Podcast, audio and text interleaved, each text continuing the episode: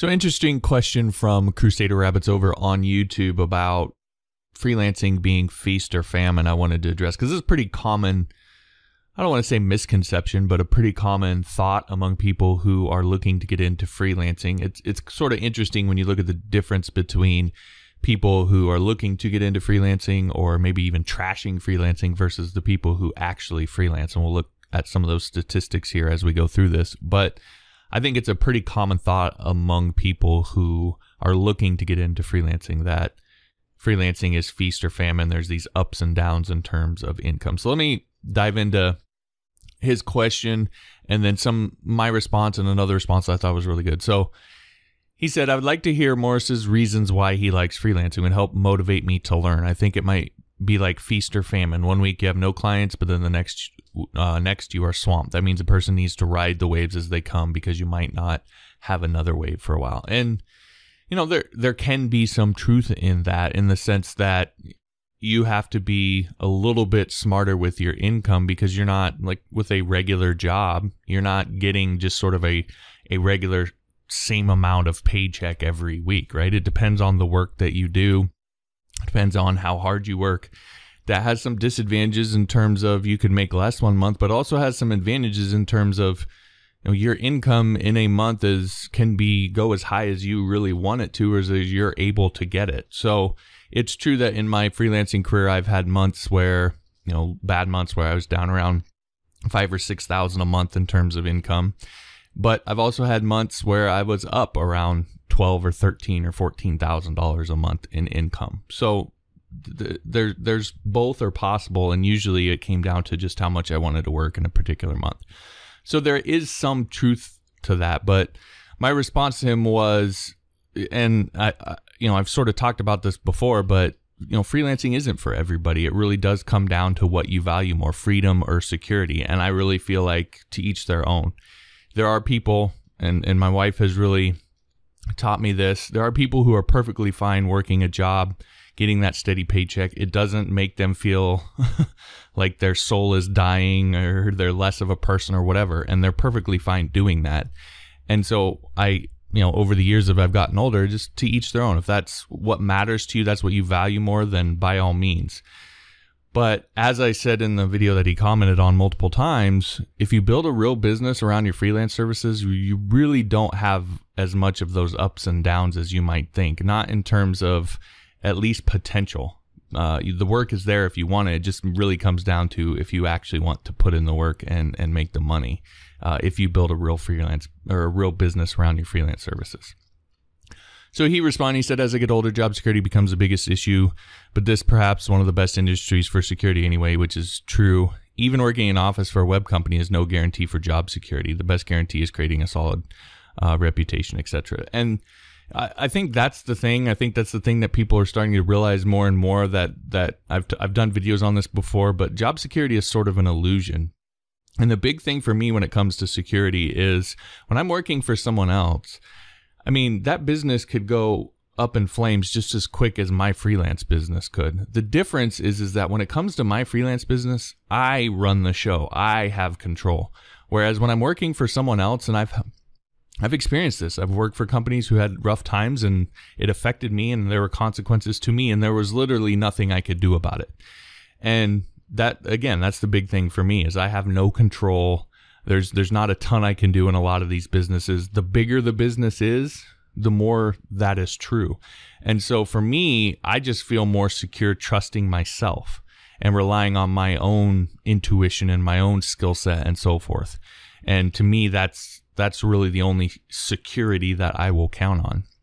So Sir Joseph sort of followed up and said, one thing that turned me on to working from home is the fact that job security does not exist anymore.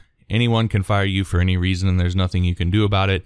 Can't get unemployment, can't sue the company. I go on and on. In-house jobs are dying. By the 2030s, will be more rare to work at in-house job than what we are doing now. This is why I have such an emotional stake in freelancing and learning to make a living, having an internet-based based business. It will only be uh, that it will be only that way in 10 to 15 short years. And that's again, we've I've looked at statistics in the past, studies that freelance or Upwork and Freelancer Union have done, and the trend is by I think it was 20, 2030, 2025 or 2030, that the majority of people, at least in the United States, will work as freelancers, not sort of regular wage jobs for a company, etc. So when he says that, there's actually statistics that that back that up.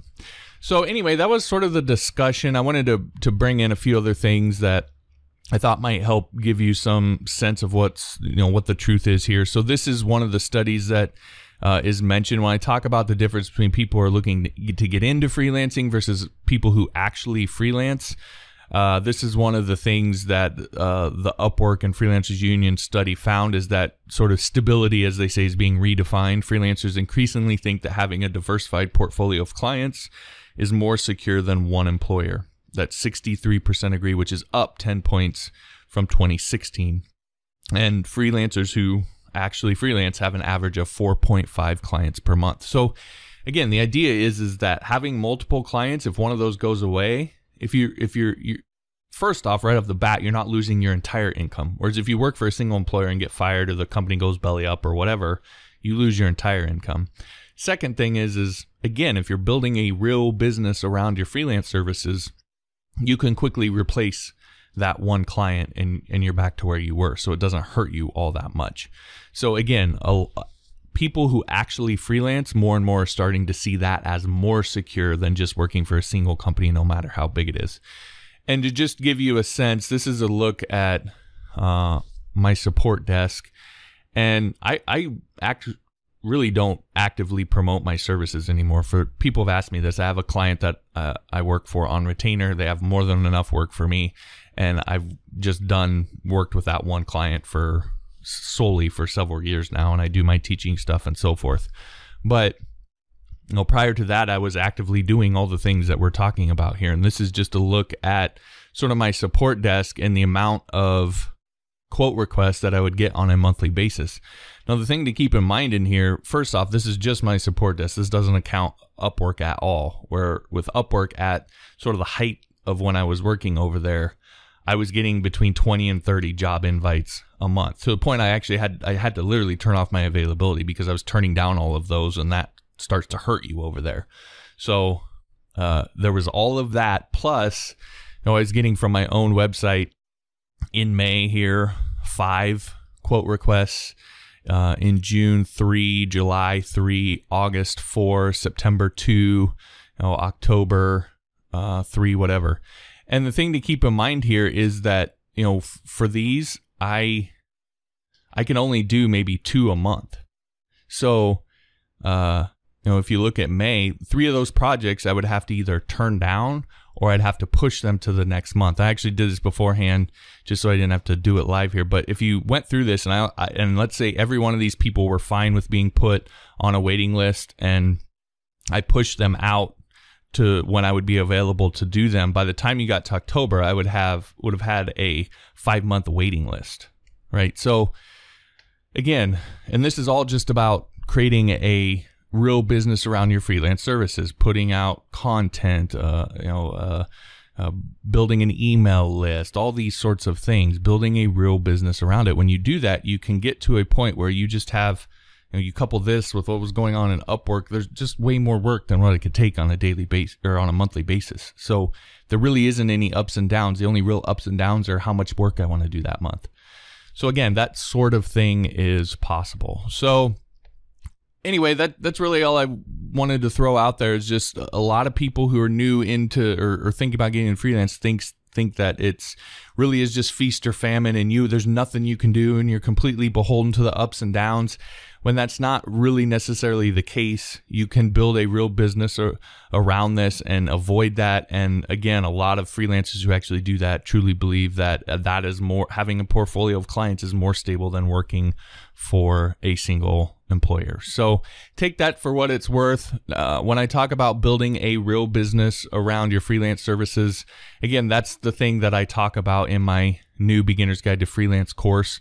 Uh, about 10 lessons on here where we're going to go through a couple hour uh, course where we're going to go through and talk about things like how to figure out what services you can offer, you know, how to find people who are willing to hire you, how to sell your services without having to be, you know, slimy or become some sales genius and read a thousand books and all that sort of thing. How to build your business as a sustainable, long term business that you can hand down to your kids or sell at some point or whatever. It's really the big rocks, the strategy of of methodically building your business month after month, year after year, uh, to give you sort of the path to follow and it's essentially teaching you everything that that I learned along the way to get to the point where I was getting you know multiple quote requests for big three five thousand dollar projects. Those quote requests are for three five thousand dollar projects depending on which one it was. So for getting multiple quote requests for that kind of thing, getting invites on Upwork, all that sort of stuff. So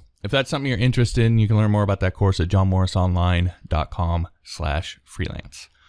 All right, that'll do it. Thanks for listening. We'll talk to you next time.